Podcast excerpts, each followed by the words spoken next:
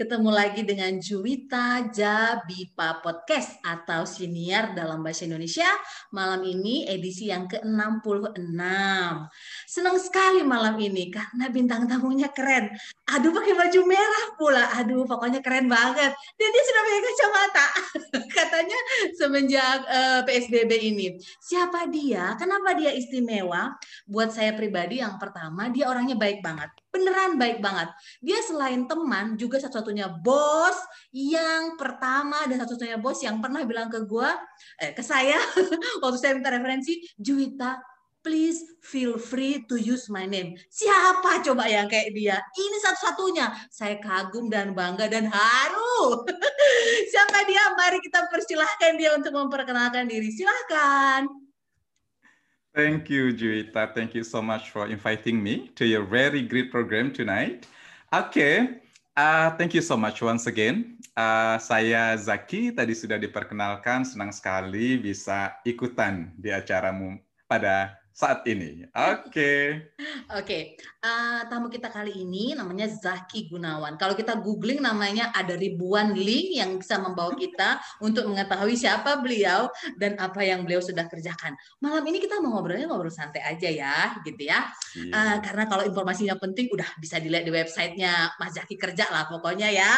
Oke, okay, Mas Zaki mau tanya dong, seminggu belakangan ini uh, lagu apa yang sering didengar dan hmm. Waduh, ini pertanyaan yang sangat ini ya. Uh, kebetulan saya kalau lagu apa yang uh, terakhir-akhir ini sering saya dengar, justru saya dengar dari anak saya. Oh, lagu apa uh, jadi mereka yang sering menyanyikan lagu-lagu itu, lagu apa kebetulan uh, anak saya yang lagi ABG itu dia sangat suka yang namanya dengan Blackpink. Jadi kebayang dong, setiap hari yang saya dengar adalah lagu-lagu Korea, K-pop yang bapaknya sendiri tuh nggak ngerti itu apa. Yang Es Lilin itu bukan sih? Eslin, Eslin. Oh itu es krim ya. Oke, okay, jadi Mas Jaki sekarang ini juga ikut K-pop juga? Uh, apa by force ya? Jadi kan ibarat kata mau nggak mau nih Juita. Jadi kan kalau misalnya anak Abi kadang-kadang ditanya, tahu nggak ini? Ah, tahu nggak ini? Ya mau nggak mau ya usahalah sedikit gitu. Jadi biar pada saat anaknya bertanya ya lumayan Nyambung. tahu lah browsing dulu itu siapa itu Blackpink, siapa itu BTS yang bapaknya bener-bener nggak tahu. Akhirnya lumayan tahu sekarang. Nyambung ya. Oke, Mas Nyambung. Hmm, masih ya. suka ini nggak sih? Masih suka bulu tangkis nggak sih? Kapan terakhir nah, bulu tangkis? kalau pertanyaan ini sih jawabannya 100% yes. Oh, masih, masih tetap ya? Masih. Kapan terakhir? Terakhir tadi malam masih main. Oh, oke. Okay. Nah, ya. ini nih ya, kan kita kan sekarang masih pandemi nih ya. Uh, punten ini uh, videonya nggak kelihatan ya? Kelihatan. Oh, kelihatan. Aku di Mas Jaki nggak kelihatan nih, ntar. Mas Zaki, uh, ini kan uh, pandemi ya. Ada nggak sih kebiasaan baru yang menurut Mas Zaki top, menurut Mas Zaki oke okay nih selama pandemi ini yang terjadi dalam diri Mas Zaki dan keluarga mungkin? Ya, Uh, thank you Cita. Jadi emang uh, pandemi ini sebenarnya kalau menurut saya ya banyak uh, di samping memang kita berhadapan dengan kondisi yang tidak menentu, tapi juga sebenarnya banyak hal yang kita uh, dapatkan gitu. Misalnya kalau bagi saya yang selama ini kita bekerja lah ya dari pagi sampai sore ada di kantor dan akhirnya sekarang kita ada di rumah bisa memperhatikan keluarga, bisa memperhatikan anak betul-betul dengan uh, secara detail ya dari pertama bangun sampai dengan mereka belajar dan sebagainya. Jadi itu yang pertama artinya a time quality with the family. Ternyata itu sangat berharga dan mm-hmm. sangat dirasakan pada saat pandemi ini.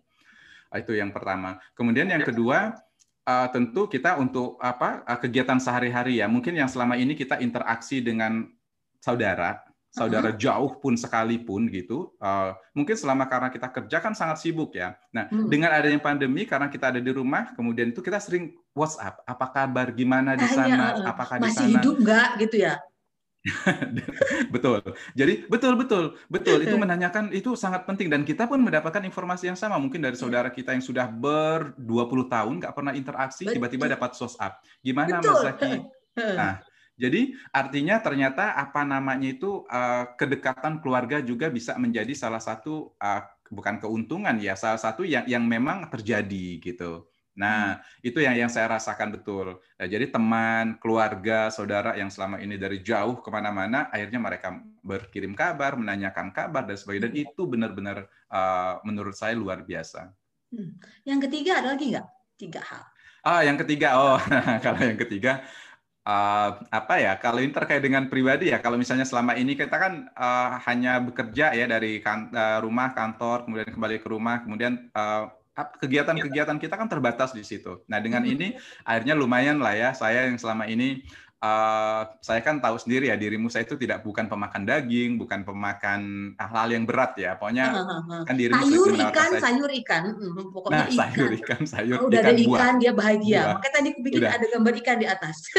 nah, nah dan dan dengan itu, nah terus akhirnya kan uh, salah satunya itu ya gimana caranya biar kita juga uh, semakin sehat terus makanan kita karena kita ada di rumah kesempatan untuk uh, membeli sayur sendiri betul. Kemudian kita olah sendiri walaupun uh, dengan sedikit-sedikit tapi ya itulah uh, salah satu dari tiga yang menurut saya. Hanya bisa lah saya mengolah sayuran dicampur apa dicampur apa gitu. Setiap hari makan buah dengan apa yang tidak susah kita untuk mengolahnya gitu. Oh jadi yang tukang buah yang selalu berbahagia karena Mas Zaki suka borongin buah buat teman buat anak buahnya itu makin bahagia juga lah ya Oh iya, makin bahagia. Oh iya. Dan bisa para, request.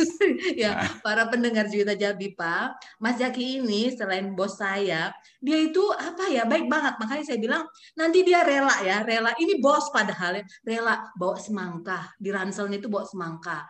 Bawa apa lagi? Mangga, eh, rambutan. Itu semua untuk kita, kita yang ngabisin. Dia paling ngicip sedikit aja gitu. pokoknya Salah dia hebat. dan teman-temannya. Iya dia baik banget. Makanya itu nggak akan pernah lupa ya apa hmm, apa uh, kita mungkin nggak akan uh, mungkin banyak lupa dengan apa yang sudah diberikan orang kepada kita. Tapi apa yang kita rasakan pada saat orang itu memberikan sesuatu itu pasti kita akan ingat terus. Betul juga lah dengan apa yang Mas Jaki udah buat ke aku ke saya aku ingat terus. Eh terus gini nih para pendengar pasti masih penasaran nih. Boleh nggak sih pendengar tahu tiga fakta unik tentang Mas Jaki. Waduh, ini fakta unik tentang saya. Iya. Oke. Okay. Oke. Okay. Uh, eh, kalau yang misalnya bisa melihat ditemukan di Google. Betul. kalau melihat dari outlook saya, orang berpikir saya uh, biasanya mereka akan uh, apa namanya itu terkait dengan suku asal. Biasanya itu yang yang sangat unik dan banyak sekali yang mereka menebaknya banyak salah. Cina. Itu yang pertama. Ya banyak salah. Kalau misalnya saya tebak kira-kira saya dari mana. Okay. Nah, kemudian yang ya, itu yang pertama karena apa? Mereka melihat dari cara saya berbicara katanya uh, uh, menunjukkan ke uh, ke apa uh, dari kota atau suku tertentu padahal itu salah. Uh, uh, uh. Kemudian yang kedua menurut saya yang unik tentang saya apa ya?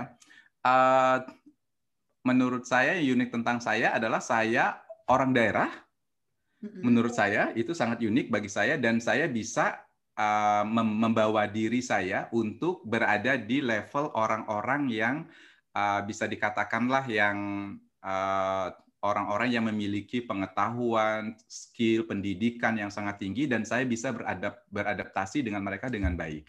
Itu yang menurut saya ya.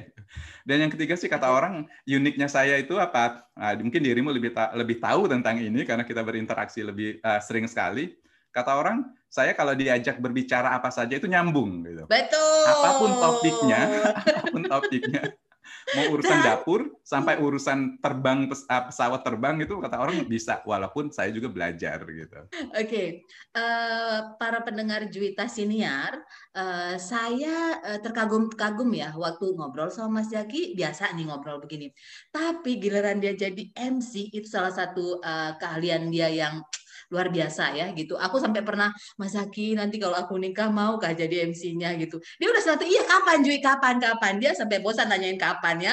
Akunya yang belum tahu kapan. Malu kan? itu kalau dia udah ngomong ya, itu suaranya langsung berubah gitu loh. Aku penasaran nih, uh, Mas Zaki kira-kira menyadari hal itu uh, kapan? I mean like okay. setelah berapa lama menekuni para hadirin yang terhormat. Saya sudah siapkan loh apa teks MC-nya untuk acaramu itu pernikahannya. sampai kira-kira bagaimana saya mau menggrid VIP guestnya itu sudah saya siapkan dengan intonasinya Cuma yang disesuaikan dengan gayamu. Betul. Jadi uh, kalau pertanyaanmu seperti itu, sebenarnya saya nggak nggak menyadari kalau saya punya potensi untuk berbicara, memiliki kemampuan public speaking yang menurut orang agak lumayan uh, cukup lah ya, cukup baik gitu. Nah, jadi uh, yang ngebuat saya tahu bahwa saya punya potensi itu dulu pada saat saya uh, apa namanya itu ada suatu event di Jakarta pada saat saya uh, belum merantau masih saya dulu ikut program uh, pemuda pramuka dan sebagainya dan sebagainya basically pramuka. I can say pramuka. Nah Muka. terus ada sebuah event besar yang biasa kalau malam puncak pramuka seperti itu di mana uh, ini acaranya internasional. Jadi bukan hanya Indonesia dan uh, apa uh, dan Indonesia saja tapi dari berbagai macam negara. Nah terus pada saat acara puncaknya acara pramuka internasional itu uh, MC-nya MC-nya yang membawakan acara itu sering salah dia uh, berbicara greet the VIP guest-nya salah, kemudian cara dia menyampaikan pada itu acara internasional gitu. Yang which is tidak boleh sama sekali ada kesalahan karena banyak banyak apa step yang sudah dilakukan. Nah, saya di situ adalah anggota bag, panitia saja. Jadi saya Hmm. panitia saja Mhm. dan panitia ngurusin acara. Tiba-tiba uh, stage manajernya itu mendorong saya ke atas panggung untuk menggantikan MC-nya Oh, tanpa saya ketahui. Oh, Tahu oke. itu kalau tidak salah tahun 90 98 atau 97. Saya masih sangat-sangat sangat muda saat itu. Nah, Mhm. terus uh, stage manager ini orang pengalaman. Dia bekerja di beberapa media uh, televisi dan dia tahu tentang uh, panggung dan sebagainya. Kebetulan saya juga sering berbicara dengan dia, berinteraksi dengan dia. Saya didorong naik ke atas panggung untuk berbicara mendampingi MC utamanya itu. Jadi dia MC Oh, utamanya masih belum mendampingi, ha-ha. Ah, ah, mendampingi. Jadi menimpali lah ya seperti itu. Jadi MC-nya ngomong apa, terus saya ngomong apa gitu. Yang penting biar biar informasi yang diberikan itu betul gitu, ngikutin sequence-nya dari panitia acara. Oke, sekali saya berdua dengan MC-nya. Kedua kali masih berdua. Ketiga kali MC utamanya ditarik mundur dan saya yang di atas panggung. Masih dengan acara yang berdek-dek. masih di acara yang sama. Masih acara yang sama, masih di acara yang sama. Dan sampai dengan closing-nya si stage manajernya itu, manajer itu bilang kamu yang akan lead any single activities on the stage. Kebayang ya, Oh. saya tidak ikut briefing tentang details acara, saya bahkan tidak ca- tahu cara mengucapkan dengan baik nama tamunya. Dengan hitungan detik itu saya baca semua rundown acaranya, saya ucapin semua nama-nama orangnya, dan ibarat kata saya mengulang lagi begitu saya jadi MC sendiri atas panggung, saya mengulang lagi menyapa thank you very much ladies and gentlemen for joining with us tonight, and then nah jadi meng- meng- mengulang menyemangati mereka kembali, but this is very uh, good opportunity for us to share our cultural, our performances and other related to the art and performance. Nah jadi diulang lagi dari kata-kata awal mengingatkan audiens gitu, kemudian baru memanggil negara-negara untuk melakukan seperti performance seperti itu. Nah sampai uh, until the end of the program, dari sanalah orang bilang, duh Zaki, Kok bisa gitu ya? ah, kok bisa? Bisa ya. Kamu kok bisa? Eh, ya kesalahan tetap ada ya, kesalahan Ah. tetap ada, tapi sangat-sangat kecil katanya. Seolah-olah kamu itu sudah tahu acaranya, kamu sudah tahu apa yang akan kamu uh, kamu ini dan kamu tahu cara menghidupkan suasana. Dari sana saya uh, berterima kasih kepada teman saya itu uh, Yang bahwa dan Nggak dia sengaja jorokin ya yang nggak sengaja jorok, betul-betul menjorokkan. Karena saya itu pegang kertas ngikutin urutan acara, tiba-tiba saya didorong maju. Oke, jadi dari sana saya tahu bahwa saya punya potensi untuk itu dan setelah itu uh, saya terus belajar, belajar melihat orang berbicara, melihat orang presentasi, melihat cara orang apa berinteraksi dengan bermacam-macam acara. Ya, ada yang formal, semi formal, not formal at all sampai dengan yang kita harus stick to the protocols. Nah, jadi dari sana uh, ya lumayan lumayan tahu lah sekarang kalau misalnya ditanya kalau acaranya gini kira-kira pasnya ngomong gimana ya gitu. Acara Oke. nikahan loh, sampai acara Oke. nikahan sunatan saya juga ikut. Oke, nah waktu pertama kali itu, waktu yang dijorokin itu, gemetar nggak sih Mas? Gemetar lah ya, gemetar karena harus uh, gu- gunakan dua bahasa. Pertama gemetarnya itu karena saya tidak Ah. confidence dengan English saya, karena pada saat itu saya pikir saya masih belajar bahasa Inggris dan itu Oh, saya oke. belum mungkin bisa dikatakan belum pernah berbicara di hadapan tiga ribuan orang dalam menggunakan bahasa Inggris, oh, bahasa Inggris. Nah, oh. Jadi gemetarnya pertama di situ. Cuma kalau misalnya uh, karena melihat banyak orang mungkin tidak ya, karena kan orang pramuka itu kan sudah terbiasa lah ya acara sana sini berhadapan dengan orang gitu. Uh. Cuma karena saya harus pakai bahasa Inggris itu yang ngebuat saya uh, gemetar. Yang kemudian yang kedua karena membaca daftar tamu VIP-nya. Jadi uh. begitu tahu tamu VIP-nya seperti ini, uh, bukan bukan gemetar lebih khawatir kalau saya menyebutkan nama mereka salah. salah. Gitu. Hmm. Jadi kan biasa kalau kita menyebutkan tamu itu ada kata apakah dia uh, level ambassadors yang kita bilang excellencies ataukah dia kita bilang hmm. honorable saja gitu. Jadi di situ yang ngebuat kita itu sebenarnya nggak terlalu pede pada saat itu bukan pada level gemetar cuma bisa nggak ya bisa nggak ya gitu. Hmm. Terus ketika semua teman-teman uh, apa ya uh, memuji lah ya, oh kok bisa ya. gitu, oh ya gini, Mas Zaki mm, merasa sesuatu ada yang beda atau oh bisa juga gua gitu. Ya kaget sih sebenarnya karena itu memang bukan bukan bukan yang seperti acara kebiasaan walaupun saya juga sering sebelumnya atau beberapa kali tapi kan ya hanya sekedar acara kecil-kecil gitu. Nah, jadi kemarin saya oh ternyata saya bisa ya seperti itu dan dan dan dan setelah itu saya sadar oke okay, uh, berarti saya harus belajar lagi gitu. Karena trust yang sudah diberikan oleh teman yang stage manager itu kan benar-benar suatu kesempatan ya. Dan mulai dari situlah saya sadar bahwa oh saya itu punya potensi saya bisa ini saya bisa itu. Jadi di situ jadi kalau misalnya dikatakan bahwa oh ternyata ini ya surprise surprise benar-benar surprise ya. karena waktu yang dua jam acara itu sampai dengan end of the program itu kita saya kan tidak sadar bahwa acara itu dua jam lamanya dan hmm. harus berbicara seperti ini gitu. Karena mikirnya oke okay, ini harus selesai ini gue kan gue panitia gitu gimana Betul. caranya ini biar beres lancar tuntas gitu ya. ya, ya oh oke okay, ya kebayang sih kebayang ya. Oke, Mas Jaki keren banget. Terus kan sekarang juga uh, apa ya merambah lah ya kita bilang merambah jadi MC kondang juga iya, MC kondangan, baik itu sunatan, kawinan. Nah, itu gimana penyesuaiannya? Kan ini kan langsung acara resmi nih gitu. Biasa kan ada orang yang mulainya dari kecil-kecil dulu di rumah gitu hmm. kan. Kalau ada kalau kayak orang orang Sumatera kan suka ngumpul gitu ya. Atau semua Wah, orang ya suka ngumpul. Kita banget, kita banget itu. Iya gitu kan. Siapa yang bawa acaranya, siapa yang mimpin ininya gitu kan. Nah, nah itu yang kalau ke hajatan itu kan hajatan orang ya. Maksudnya walaupun mungkin saudara kita itu gimana awal-awalnya penyesuaiannya? Ya sebenarnya ya tadi hampir sama juga pas hajatan itu ah, misalnya ada orang nikah atau misalnya ada orang uh, sunatan atau ada orang yang ada acara-acara apa uh, keluarga gitu ya agak kaget juga sih sebenarnya pada saat kok orang tahu ya uh, kalau saya bisa gitu. Nah tapi rata-rata memang emang emang impress dari mereka impresi dari teman-teman uh, atau saudara mereka tuh bilang kamu itu bisa kamu hanya kurang pede dan kurang yakin bahwa kamu itu bisa. Jadi sebenarnya cuma masalah confidence saja gitu. Nah, mm-hmm. itu. Nah, ya lagi-lagi sih seperti kita ya, kita belajar belajar pada saat sekali membawakan diminta membawa acara pernikahan misalnya. Oh, seperti ini toh acara pernikahan itu. Biasanya uh, keluarga kan bilang, "Oh, ini sangat resmi, ini ada acara adatnya." Nah, itulah yang kadang-kadang justru membuat kita semakin pintar.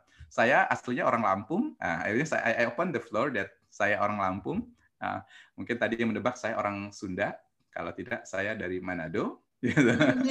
Chinese sih. Ya, gitu. Kalau belum ngomong atau Chinese tebakannya itu.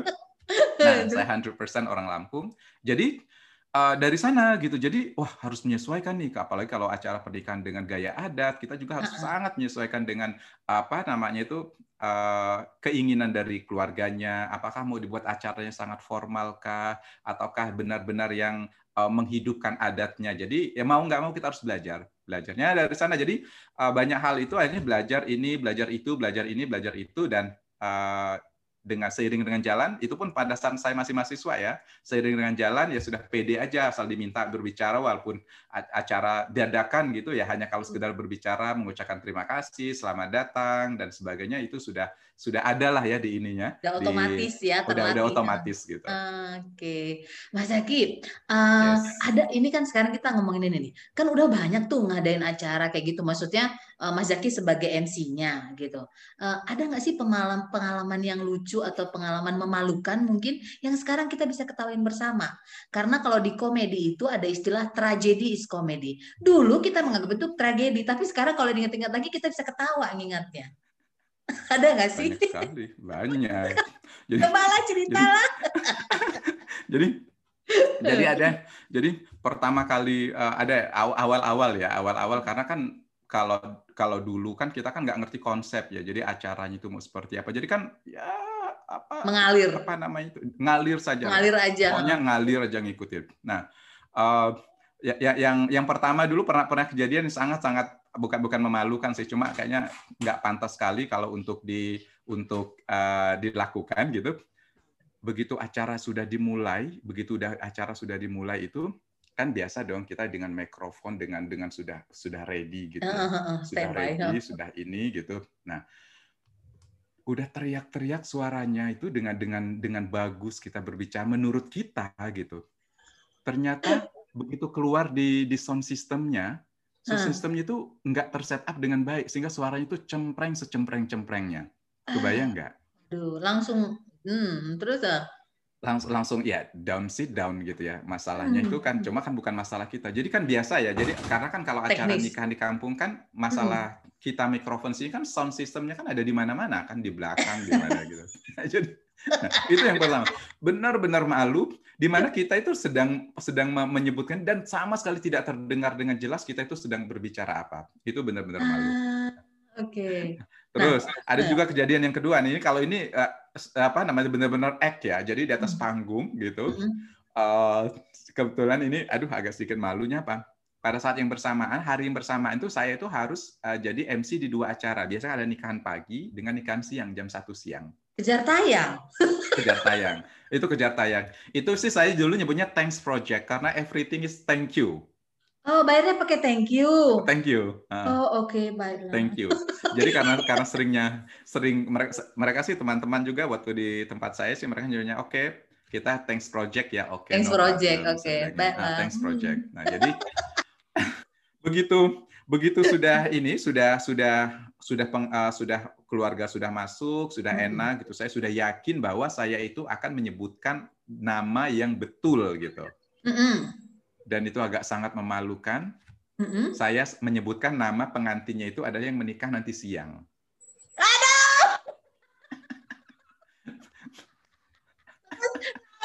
itu pengantin itu yang nyebut nama laki-laki apa pengantin perempuan?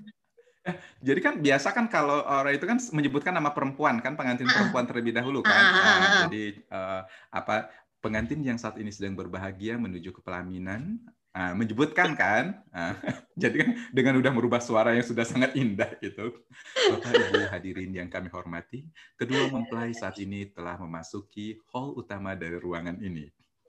Pengantin putri nah, menyebutkan nama, tapi tapi setelah itu sadar gitu loh. Uh, jadi gini misalnya gitu, uh, pengantin putri adalah Juwita Saragi. Uh, tapi kok kayaknya ada yang ini kayaknya, kayaknya juta tahun deh. depan deh. kayaknya juta tahun depan. Jangan jangan tahun depan kelamaan. kelamaan oh, tahun tahun tahun bulan depan bulan eh tiga bulan lagi. Hmm. Soalnya naskah MC-nya sudah ada. terus terus. Nah, jadi begitu baca pertama nama yang pertama nama pertama itu kok kayaknya feeling gitu. Ini ini salah gitu. Nah, hmm akhirnya saya ulang lagi dan sudah menyebutkan nama. Apa yang terjadi? Ternyata nama pengantin perempuan yang pagi dengan nama pengantin perempuan yang siang itu nama depannya sama. Namanya oh, adalah Anissa. cuma beda saraginya doang. Jadi satu Anissa Situmorang, yang satu Anissa Saragi. Maaf, MC-nya bukan orang Batak soalnya. Marga itu nggak terlalu diperhatiin. Terus. Jadi, jadi, jadi nah itu uh, ya ya tapi kan karena sudah berjalan jadi saya tidak tidak tidak langsung me, me, me, apa, me, me, meralat gitu bahwa namanya salah. Jadi setelah pengantin pria disebutkanlah nama pengantin pengantin pria adalah Joko Sutiono bin siapa nyebutkan nama orangnya. Nah, kemudian pada saat berjalan hadirin yang berbahagia saat ini senyum sumengerah dari pengantin putri mengujuk menyebutkan nama yang sebenarnya. Ya ada aja ada aja kiatnya ya. udah tahu ya celahnya ya. oh menuju ya. oke okay. ya. jadi ada yang ini akhirnya oke okay, selamatlah pada saat itu dan hmm. orang pada saat itu orang nggak nggak sadar bahwa itu saya salah gitu loh karena memang namanya itu nama depannya sama hanya nama belakangnya dua kata belakang itu benar-benar berbeda Nah, hmm. nah jadi uh, pada saat menyebutkan yang kedua kalinya itu sudah menyebutkan dengan benar dan setelah itu ya hati-hati gitu. Oke, okay. uh, Mas Zaki, okay kan uh, ini kan MC ini kan uh, apa erat sekali hubungannya dengan suara jual suara lah istilahnya ya gitu. Uh, ada ini enggak sih memang keturunan suaranya bisa firm begitu kah? Atau memang Mas Zaki latihan atau gimana? Latihan sih ya saya bilangnya latihan, latihan ya, ya. Latihan, latihan. Latihan jadi uh, saya nggak ngerti dan itu tadi saya bilang saya itu kan nggak tahu kalau saya itu bisa jadi MC bisa berbicara di hadapan orang gitu. Saya itu nggak nggak nggak nggak nggak tidak memiliki apa misalnya apakah keluarga yang seperti itu enggak gitu latihan hmm. saja karena memang uh, mungkin karena dulu dari dari SD ikut pramuka saya katakan lagi dari pramuka kan sering jadi pemimpin hadap kanan gerak gitu. kan Terus katanya Mas Eki kan katanya pernah juga ikut paduan suara, ya gitu. Uh, bener ya, itu nggak ada di Google. Ini gue kasih tahu di sini. Nah itu kenapa nggak diterusin Mas? Biasanya pasti suara yang karena gini para pendengar Juta Jabipa Podcast, kalau kita ketemu langsung nih, ini didengar begini aja enak kan, apalagi ketemu langsung. Atau misalnya kita lagi eh, ngobrol-ngobrol apa gitu, tiba-tiba dia nanya, halo gitu uh, selamat siang, kita pasti noleh gitu. Karena suaranya beda, suaranya khas menurut aku gitu. Oh ini Mas Zaki yang ngomong gitu. Nah itu mm, kenapa nggak diterusin paduan suara? jadi dulu pernah, jadi dulu pernah ikut paduan suara. Terima kasih ya dirimu kan yang bilang kalau saya ikut paduan suara mesti suaranya bagus. Padahal, iya pasti menang itu kalau lomba-lomba kor menang lah itu Mas Zaki itu. Terus, jadi, uh. jadi uh, dirimu salah satu yang bilang kalau oh Mas Zaki kalau ikut paduan suara mesti suaranya bagus. Nah, saya kan sekali lagi saya itu kan orangnya bukan orang yang tipe kalau orang yang pede ke, pede dengan kemampuan yang menurut orang bisa, menurut saya saya belum tahu bisa lah. Seperti tadi kan jadi MC. Saya kan nggak pernah tahu kalau saya itu sebenarnya bisa gitu. Nah, hmm. paduan suara dulu pernah ikut. Jadi pernah ikut paduan suara, dan mungkin karena pada saat awal ikut paduan suara itu kan kita kan nggak di, di, ditukan dengan not yang menyesuaikan dengan suara kita gitu tes suara kita levelnya ada di mana gitu. Jadi kan nggak jadi hanya senar lagu terus kita disuruh menyesuaikan dengan lagu gitu. Uh-huh. which is ya saya autodidak seperti itu yang nggak nggak terlalu tahu gitu. Hmm. menyerah lah. Memang awal-awal saya ikut gitu paduan suara ikut terus uh, ikut apa ikut ikut ikut menghancurkan paduan suara karena nggak tahu kan. Terus, belum tahu not waktu itu. Uh, uh Terus uh, pas apa namanya itu uh, seiring itu berjalan dari waktu, saya akhirnya menyerah. Uh, kayaknya saya nggak cocok diikut paduan suara karena pertama saya tidak bisa membaca not baluknya dan notnya, kemudian yang kedua uh, apa partiturnya seperti apa, kemudian yang kedua saya itu nggak diajarin gitu loh. Jadi selama satu tahun saya ikut paduan suara, kita hanya menyesuaikan dengan uh, suara musik, terus kita mengambil sendiri nadanya di mana gitu. Paham, paham. Nah, karena otodidak seperti itu. Jadi saya nggak tahu. Nah, jadi saya itu tahu setelah dirimu termasuk salah satu orang yang ngomong kalau saya ikut paduan suara itu uh, bisa gitu. Akhirnya saya cari seperti apa sih ikut paduan suara gitu. Oh seperti ini dan sampai saat ini kayaknya nggak berhasil deh karena saya nggak akan pede. Kenapa? Karena gini loh, aku tuh Mas Zaki dari kecil kan memang karena latar belakangnya ke gereja ya, jadi uh, ikut kor kan biasa ikut kor gitu. Aku pasti selalu ini uh, galau. Jadi ini aku ikut suara satu, suara dua, suara gitu loh. Pasti salah ya tapi namanya masih anak-anak kan jadi ya ikut aja gitu. Tapi kalau kayak Mas Jaki ini aku yakin orang yang akan mengikuti suara Mas Jaki gitu loh. Jadi Mas Jaki itu kalau udah nyanyi pasti yang kalau aku nih pasti aku langsung ikut gitu loh. Pasti begitu kalau paduan suara. Itu makanya aku cukup Enggak. apa namanya karena aku ngalamin kan kalau paduan suara itu kayak gini? Aku yang selalu ragu gitu. Oke. Okay. Mas Jaki Nah, hmm. Mas Yaki ini juga kan ketua RT ya, hebat sekali memang banyak sekali kegiatannya. itu uh, ini uh, ada nggak sih kayak di lingkunganku sekarang ini kan uh, apa ya cukup uh, kooperatif ya lingkungan sini. Kebetulan aku tinggal di komplek di Bogor ini. Uh, ada aja yang kena mas gitu ada aja yang kena gitu kita uh, apa ya uh, di sini mereka ada kayak semacam poskonya juga di tempat mas Jaki berlaku juga nggak sih itu Kayak gitu, Kalau posko enggak, jadi kita uh, enggak ada. Saya tinggalnya di kampung ya, jadi di perkampungan bukan di kompleks. Hmm. Uh, warga di sini uh, sangat uh, sangat apa? Uh, sangat padat uh, di pinggiran Jakarta, maksudnya bukan bukan bukan di tengah-tengah kota di Jakarta uh, Selatan bagian pinggiran. Terus uh, kalau posko di masyarakat itu tidak ada, tapi kan uh, kita punya grup WhatsApp ya bapak-bapak warga itu punya grup ah, WhatsApp. Uh, Oke, saya uh, salah satu admin dari grup itu. Jadi kalau semua informasi-informasi terkait kewargaan atau kemasyarakat biasanya kita share di situ. Ada yang lagi kena positif, ada yang lagi oh. isolasi mandiri kah, ada yang butuh makanan untuk disupport sama warga kah, gitu. Nah kita share lah di situ. Kemudian atau misalnya ada kedatangan tamu yang mungkin uh, kita kita kita anggap agak agak kurang tepat gitu nanti akan di share di situ mungkin untuk uh, apa berhati-hati saja gitu. Nah jadi kalau kalau mekanisme yang kayak di kompleks-kompleks ada posko pengaduan dan sebagainya enggak, tapi karena kita di kampung sebenarnya kita semua terbuka gitu. Jadi semuanya bisa menyampaikan informasi dan kami dari pengurus forum forum warga di sini kita siap untuk mendengarkan gitu. Banyak sekali. Saat ini kan warga tempat saya kebetulan uh, sudah dikategor dikatakan zona merah ya. Jadi banyak juga yang uh, ter terpapar covid ada yang sudah sembuh ada yang masih dalam uh, isolasi mandiri ada yang sedang di apa di rumah sakit. Nah di situlah uh, uh, warga di sini warga kampung saling bahu membahu. Kemudian Uh, ya, yang yang menyenangkan kalau menurut saya di sini kita itu nggak ada stigma sama sekali ya. Yang namanya stigma bahwa COVID itu suatu yang uh, apa itu enggak. Hmm, jadi iya, warga di sini lah. sudah sudah sangat maaf. Jadi karena memang pada saat menyampaikan informasi awalnya itu memang sangat ini ya, sangat terbuka gitu. Hmm. Dan itu enggak ada stigma. Jadi itu yang ngebuat kita jadi lebih mudah gitu. Ini tetangga kiri dua minggu yang lalu uh, kena tetangga depan rumah tiga uh, satu bulan yang lalu mereka isolasi mandiri gitu. Tapi karena kita sudah aware ya namanya keluar rumah pakai masker. Ya namanya keluar rumah tidak berkumpul-kumpul yang namanya kalau misalnya apa pulang dari rumah harus segera uh, apa namanya itu uh, bers, apa namanya itu bersih bersih gitu. Jadi seperti mm -hmm. itu saja. Mm. tapi uh, yang di komplek ini juga ini sih mas semua yang terpapar yang dibahas di grup ya maksudnya yang masuk ke grup semua ini sih uh, sembuh sih. Yang di lingkungan mas Yaki juga gitu kan? Gimana? Boleh diulang?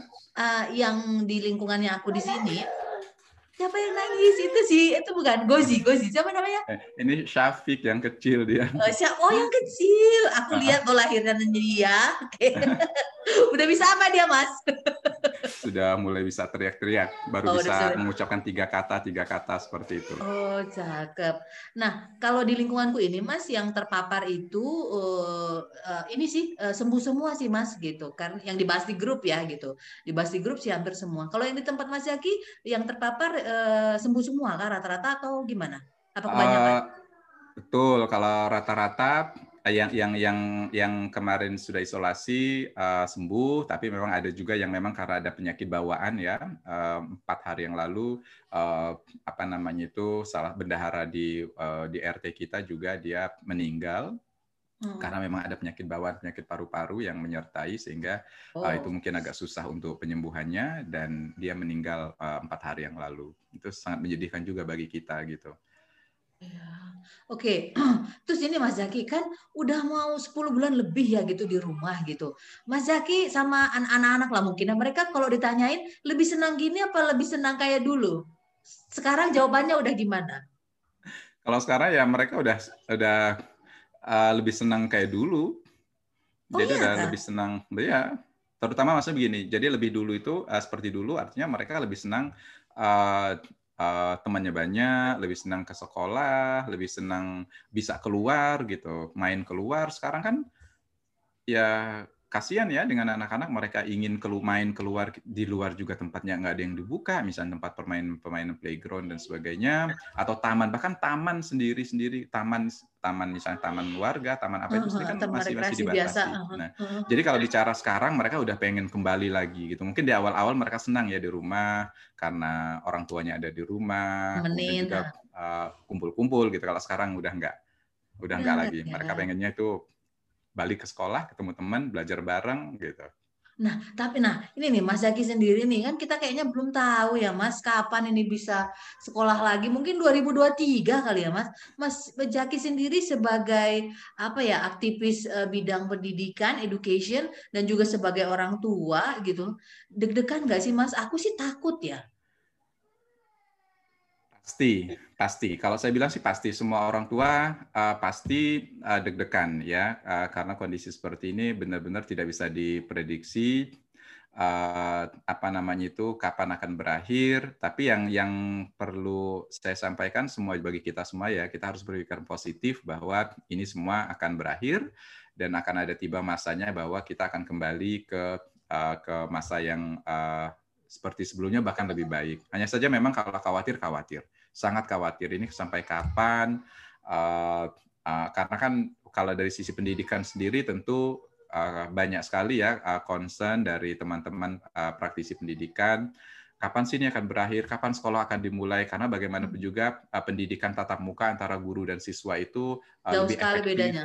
Betul, jauh sekali. Kemudian itu akan berdampak langsung terhadap interaksi, terhadap komunikasi, terhadap uh, apa namanya itu, ya mungkin terhadap hasil belajar juga ya. Nah, um, ini juga mempengaruhi. Namun lagi-lagi karena kita kan memikirkan security first ya, jadi uh, safety first. Jadi keamanan dari siswa itu adalah nomor satu. Jadi bagaimanapun juga kita dengan dengan seksama mengikuti apa arahan dari pemerintah karena itu kan yang akan terbaik bagi kita. Yang jelas kalau uh, apa uh, agak sedikit khawatir tentu semua orang khawatir. Bagi baik uh, guru juga khawatir, orang tua juga khawatir, siswa juga khawatir. Tentu kita semuanya khawatir. Tapi lagi-lagi pemerintah sudah melakukan hal yang terbaik uh, untuk kita dan kita harus uh, mengikuti arahan dari pemerintah dan mudah-mudahan saja gitu dengan kita apa bahu membahu ya kita bahu membahu kita support pemerintah mudah-mudahan semuanya bisa bisa baik lah ya uh, hmm. karena terlalu lama gini juga aduh Iya ya, kadang-kadang aduh Tuhan ini sampai kapan ya gitu. Tapi kalau dipikir-pikir lagi lihat beritanya, ah gitu. Aduh, iya sih memang. Aduh, ya ya kita harus inilah ya, kita harus uh, uh, menerima, menerima menerima dengan tetap ini tetap mengikuti apa uh, arahan dari pemerintah seperti itu. Oke, baik. Mas Zaki, uh, 15 menit terakhir nih, masih ada sekitar 15 ribu pertanyaan. Kira-kira Mas Zaki siap ya? Pertanyaannya ringan-ringan kok. Oke. Okay. Listnya sudah ini ya, sudah banyak sekali list pertanyaannya ya. Udah, ada 15 ribu pertanyaan. Oke, okay. uh, eh, Mas Zaki, uh, apa namanya? Kira-kira nih, kalau misalnya Mas Zaki nih, aku sih berharap ya, nggak kira-kira, aku sih berharap uh, tahun ini atau tahun depan Mas Zaki terpilih menjadi pimpinan tertinggi di lembaga yang sekarang Mas Zaki bekerja gitu. Ini sih harapanku ya. Apa kira-kira kebijakan yang pertama Mas Zaki akan terapkan dan perkenalkan kepada staf Mas Zaki di luar kebijakan-kebijakan yang lembaga sudah selama ini uh, terapkan? Ada nggak sih? Wah, ini pertanyaan yang, aduh, dirimu berapa pertanyaan lama sih? doa. Ah, berapa lama sih konsep pertanyaannya? Ini pertanyaan ini sangat agak, ini, saya agak keberatan dengan pertanyaan seberat ini. Jadi Uh, kalau menurut saya, kalau saya diberi kesempatan untuk memimpin apa pun itu ya, uh, yang yang pertama saya tekankan adalah masalah uh, keterbukaan. Jadi hmm. keterbukaan itu yang yang yang paling akan saya akan saya kedepankan. Jadi openness dari uh, semuanya itu yang akan saya uh, akan saya terbukakan, akan saya apa kampanyekan ya. Jadi artinya uh, saya akan terbuka dengan apa yang program yang akan saya berikan dan kemudian saya juga berharap uh, teman-teman uh, tim atau teman-teman sejawat kita juga terbuka dengan apa yang mereka harapkan, apa yang mereka miliki, kendala apa yang mereka hadapi dan sebagainya. Nah, dengan begitu mudah-mudahan bisa uh, apa namanya itu uh, program ataupun kegiatan ataupun cara kita bisa berjalan dengan baik. Itu yang pertama. Saya mikir itu keterbukaan itu merupakan satu yang yang harus kita eh, kita harus uh, laksanakan saat ini. Nggak ada lagi yang namanya kita uh, tutup-tutupi. Kemudian yang kedua yang kalau menurut saya sih kita uh, bagaimanapun juga kita ini kan kalau kita hidup, kita bekerja, kita berteman, kita kan dengan mutual apa dengan dengan latar belakang yang berbeda ya. Jadi hmm. saya akan sangat menekankan adalah bagaimana kita itu respect. Jadi respect full lah ya kita harus mengkampanyekan gaya-gaya seperti itu yang tua yang muda menghormati yang tua kemudian bagaimana kita saling menghormati satu sama lainnya tidak ada tidak ada yang namanya kita uh, diskriminasi dan sebagainya jadi uh, saya menekankan pada Nah, bagaimana kita respect satu sama lainnya sehingga uh, apa namanya itu apa pun yang kita kerjakan itu bisa berjalan dengan baik. Jadi mungkin dua itu ya saya bilang yang pertama adalah openness-nya, jadi bagaimana keterbukaan kita, kemudian yang kedua adalah masalah respectful-nya. Jadi bagaimana kita respect lebih Indonesiawi kali ya, gitu ya. Yes. Nilai-nilai keindonesiaannya. Nah, Oke, okay, itu. Ah, mungkin uh, yang yang sering kita diskusikan. Kita ini kan misalnya begini, uh, pengalaman saja. Saya kan misalnya selama ini saya bekerja, lebih banyak bekerja untuk lembaga internasional, bekerja dengan orang asing. Mm -hmm. Nah, dan banyak sekali teman-teman teman-teman saya itu adalah orang Indonesia gitu. Nah, nah saya itu selalu saya katakan kita itu orang Indonesia tinggal di Indonesia, berKTP Indonesia, dan akan lama hidup berteman dengan Indonesia jadilah orang Indonesia yang mencintai teman-teman orang Indonesianya gitu loh. Iya. Saya selalu, saya selalu tekankan seperti ya, itu. Iya, setuju. Nah, jadi jangan karena ada kesempatan bekerja dengan orang asing ya bukan berarti kita tidak boleh menghormati mereka. Tentu kita respect dengan mereka, kita juga appreciate mereka, kita welcome mereka untuk Indonesia. Tapi hmm. again and again jangan sampai hubungan pertemanan kita dengan sesama orang Indonesia itu terputus karena ada personal interest kita. Atau berubah karena adanya orang asing ini gitu ya. Betul, betul. Hmm. Saya selalu tekankan, kita itu akan hidup di Indonesia. Lebih lama, berteman lebih lama. Mesti yang akan membantu pertama kali kalau kita butuh apa-apa itu ya orang Indonesia. Hmm. Kalau aku mas, karena aku penggiat yeah. bahasa Indonesia bagi penutur asing, orang Indonesia, orang asing yang mau bekerja di Indonesia untuk level tertentu harus lulus UKBI, ujian kemampuan berbahasa Indonesia, baru dia bisa kerja di sini gitu kalau dari aku. Yeah. Oke, okay. nah itu kan kalau jadi pimpinan di lembaga yang uh, Mas Zaki sekarang pimpin ya gitu. Nah ini berikutnya, ah, nah kalau ini tiba-tiba mungkin karena aku agak buta buta soal ini. Tiba-tiba Mas Zaki diangkat jadi ketua PBSI, PBSI ya bulu tangkis ya? Uh, Persatuan Bulu Tangkis seluruh Indonesia. Iya, uh, secara Mas Zaki kan pemain bulu tangkis uh, ini nih. Apa kebijakan yang kira-kira pertama Mas Zaki akan perkenalkan dan terapkan di lingkungan PBSI? Hmm. Waduh. Sebagai olahraga yang Mas sudah difavoritin ya kan? Ini, ini pembicaraannya pembicaraan ini ya pembicaraan uh, yang tingkat tinggi kita. Padahal uh, saya, kalau saya ditanya saya akan manis. Ya, saya lebih suka dengan fairness ya. Jadi saya pikir uh, Indonesia itu akan maju kalau kita fair terhadap warga negaranya sendiri, terhadap kemampuan dari anak-anak muda Indonesia itu sendiri. Jadi uh, menurut saya ini, jadi fairness itu artinya kita memberikan kesempatan yang seluas-luasnya kepada siapa pun untuk bisa dikatakan menjadi atlet Indonesia terbaik lah ya gitu. Jadi oh. kesempatan siapa pun gitu. Jadi jangan centralize karena misalnya banyak pemain bulu tangkis itu adanya di Jawa, Pulau Jawa atau Pulau Sumatera iya. atau mana gitu. Nah, mm-hmm. tapi lebih membuka sesuatu kesempatan kepada semua orang untuk mengharumkan nama Indonesia. Itu sih. Nah, yang pertama itu fairness untuk giving uh, the opportunity to everyone. Nah, hmm. kemudian yang kedua mungkin saya akan bicara pada uh, apa namanya itu pada uh, program inilah ya kita sebagai pemain pemain pemain kampung gini kan pengen adanya uh, apa namanya pemain itu, kampung tapi uh, konsisten kan gitu banyak pemain profesional udah selesai main lagi gitu loh ya, pemain kampung tapi pernah ikut ya, liga apa liga-liga kampus di waktu sekolah di luar negeri iya makanya jadi kan banyak kan atlet itu pas dia muda doang aja itu uh, olahraga yeah. karena dibayar kalau udah tuanya enggak yeah. kan enggak konsisten Betul. enggak menjadi juara enggak menjadi teladan gitu kan yeah. Oke, okay. ya itu. Kemudian yang kedua, saya pikir uh, kalau misalnya saya diberi kesempatan untuk memimpin uh, lembaga olahraga, misalnya bulu tangkis itu, itu maksudnya kita punya perencanaan yang matang terhadap masa depan dari pemain itu sendiri setelah mereka retired. Jadi uh, minimal di, di, pada saat mereka retired itu uh, apa lembaga uh, misalnya bisa katakan PBSI ya kita bicara tentang bulu tangkis itu minimal sudah punya platform gitu loh untuk atlet-atlet yang berprestasi di tingkat mm -hmm. nasional, kemudian juga di tingkat daerah juga. Jadi karena atlet itu kan tidak semuanya bisa jadi atlet nasional kan, ada yang mereka prestasinya mereka memang tingkat daerah. Juga ada di, ada ruang bagi mereka untuk mendapatkan kehidupan yang lebih layak. Karena bagaimanapun juga mereka sudah mendedikasikan waktu, tenaga, apa pikiran, material mereka untuk mengharumkan nama daerah, misalnya kalau dia berprestasi di tingkat daerah, ataupun Indonesia kalau misalnya dia berprestasi di tingkat internasional. Jadi ada appreciation-nya. Jadi yang pertama tadi masalah apa namanya itu fairness, yang kemudian kedua atas ke, saya ke closing-nya di appreciation. Oke, Mas Zaki, uh, yes. boleh nggak sih kita tahu um, uh, apa namanya tiga nama orang dalam hidup Mas Zaki yang sering bikin Mas Zaki ketawa.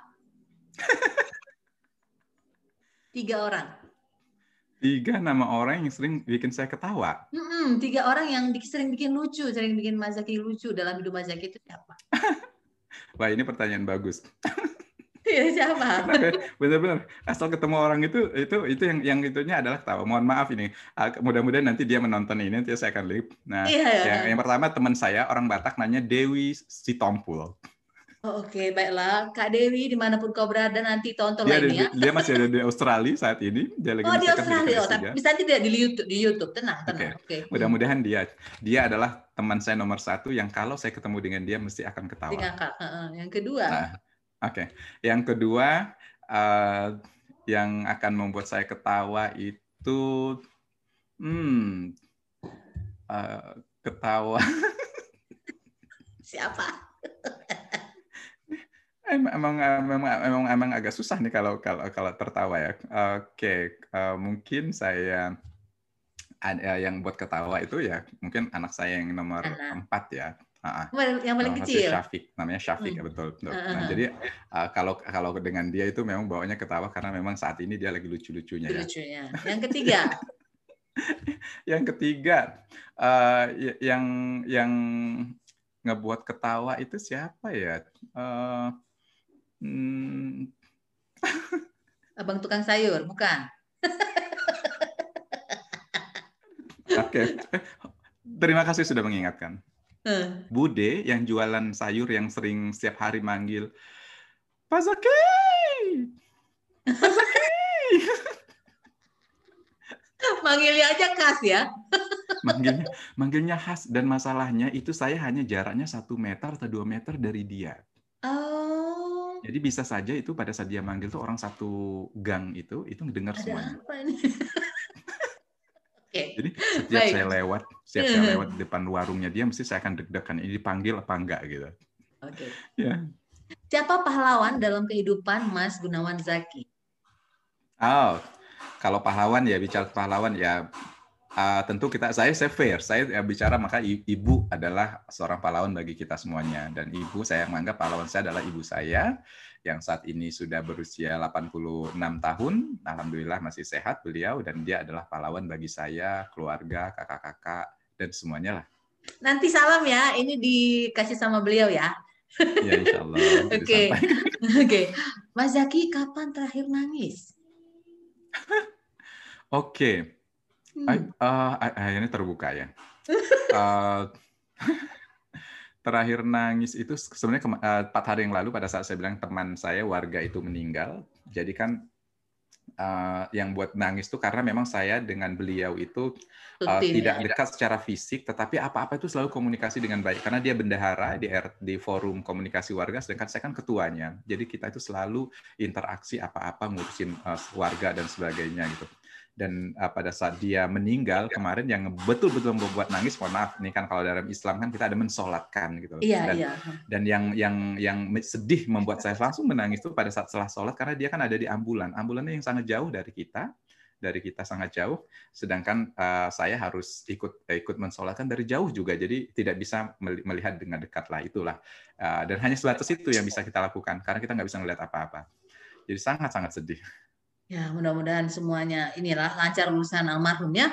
Oke, okay. ya, berikutnya. Uh, film apa? film apa yang belakangan ini ditonton sampai tuntas? Film uh, apa yang ditonton sampai tuntas? Doraemon jangan-jangan. Apa SpongeBob sama anaknya? Ah, sebentar, sebentar. Kayaknya oh. film anak. Ya, betul. Betul. Film anak-anak uh, sebentar saya ingat dulu judulnya itu uh, apa ya judulnya itu itu terkait itu ya kayak kayak uh, film ikan-ikan gitu. Uh uh, jadi film ikan-ikan gitu yang bicara tentang ikan gitu ya. Uh, itu yang yang pokoknya anak nonton saya nonton gitu. Walaupun nggak nggak panjang ya itu nggak panjang. Jadi mungkin hanya sekitar 20 menit tapi sampai sampai selesai gitu. Selesai. Cuma kalau kalau film di bioskop yang terakhir kali ditonton itu uh, kita nonton Frozen 2 ya sama anak-anak. Oke. Okay. Frozen 2 sama anak-anak. Oke. Okay. Uh, Uh, uh, uh, kalau Mas Jaki dikasih kesempatan jalan-jalan ke Eropa, keliling Eropa selama dua minggu, pesawat, akomodasi dan segala retek bengeknya akan ditanggung, dan Mas Jaki juga dikasih tiket satu lagi gratis untuk seseorang, Mas Jaki kira-kira akan mengajak siapa, tapi tidak boleh dari keluarga. Ah, oke. Okay nggak boleh dari keluarga ya, padahal tadi sudah berpikir, wah saya mau mengajak istri nih. nggak boleh. Itu mah cari sendiri okay. duitnya. Oke. Okay. kalau saya, kalau misalnya ada kesempatan, hmm. um, nggak boleh keluarga, saya akan ajak temen, temen-temen hmm. saya, temen saya waktu kuliah dulu. Hmm. Uh, uh, mungkin dia yang akan saya ajak untuk uh, berpetualang di Eropa karena memang dulu kita punya cita-cita ber, uh, berdua karena kita tinggal di kosan yang sama gitu. Wah kapan mudah-mudahan nggak ada waktu kesempatan untuk ke Eropa gitu. Akhirnya saya yang duluan, dia sampai saat ini belum mungkin dia yang akan saya ajak. Oke. Nih, kalau misalnya Mas Jaki punya superpower, uh, dianugerahi superpower, Mas Jaki pengen punya superpower bisa apa? Saya, wah, ah, dirimu lebih tahu lah jawabannya itu mesti. Kalau aku kan pengen bisa makan banyak tapi langsing. Kan? Kalau saya diberikan uh, superpower, maka saya akan uh, apa namanya itu akan punya superpower membagi-bagikan makanan-makanan kepada semua orang yang membutuhkan termasuk dirimu. Oke, okay. Uh, Mas Zaki, terima kasih banyak hmm, ya. Sama-sama. Yang pertama kan memang uh, tujuan bikin podcast ini sama lah, karena pandemi ini juga apa ya gitu. Sip. Aku sih yang pertama untuk menjalin silaturahmi dengan keluarga, Thank teman so dan rekan kerja, yang memastikan juga orangnya baik-baik saja kah gitu. Apa namanya uh, dia merasakan hal positif nggak dari yang pandemi ini? Kalau negatifnya udahlah ya, nggak usah kita bahas. Udah banyak yang cerita kan gitu ya. Nah ternyata kan ini uh, Mas Zaki uh, sehat-sehat saja. Lebih kinclong sih menurut aku ya. dari dua tahun lalu kayaknya masih lebih kinclong menurut aku. Karena udah apa ya udah ya semakin teratur ya. Kayak tadi sayur bisa milih yang kita mau buah kita kita milih yang mau gitu. Manajemen waktunya kan lebih apa ya lebih uh, bebas gitu ya. Terima kasih banyak. Uh, Hmm, sukses terus. Mudah-mudahan ada kesempatan you. lagi kita bisa ketemu. Siap. dan mudah-mudahan doanya yang tadi dan juga apa uh, jadi pemimpin yang juga mungkin untuk pesta pernikahanku juga bisa tercapai. Pasti kuundang lah ya. Uh, Next project loh. Next thanks, pro iya, project. thanks project pula itu. Aduh keren banget. Terima kasih duluan ya. Oke. Okay. Para pendengar Juwita Jabipa Podcast itu tadi obrolan santai kocak manis dengan Mas Gunawan Zaki. Beliau adalah uh, apa ya penggiat pendidikan dari salah satu lembaga internasional di Jakarta. Beliau juga Pak RT, beliau juga apa ya pemain bulu tangkis semualah. Dan yang pasti dia adalah kawan yang baik dan senang banget menolong gitu ya. Mudah-mudahan para pendengar uh, apa ya setuju setuju apa mendapatkan informasi yang tadi soal COVID, kita harus apa ya uh, pemerintah sudah melakukan yang terbaik. Jadi kita mari kita hormati dan ikuti ya Mas ya gitu. Mudah-mudahan pendengar bisa mendapatkan sesuatu, baik itu informasi ataupun hiburan atau apa pun itu yang bisa memberikan manfaat untuk kita semua. Eh, sehat-sehat uh, terus, semangat ketemu lagi di Juwita Jabiba Podcast edisi berikutnya. Mas Zaki, terima kasih banyak. Sama-sama. Salam sama keluarga ya. Thank you. Yaudah. Dah.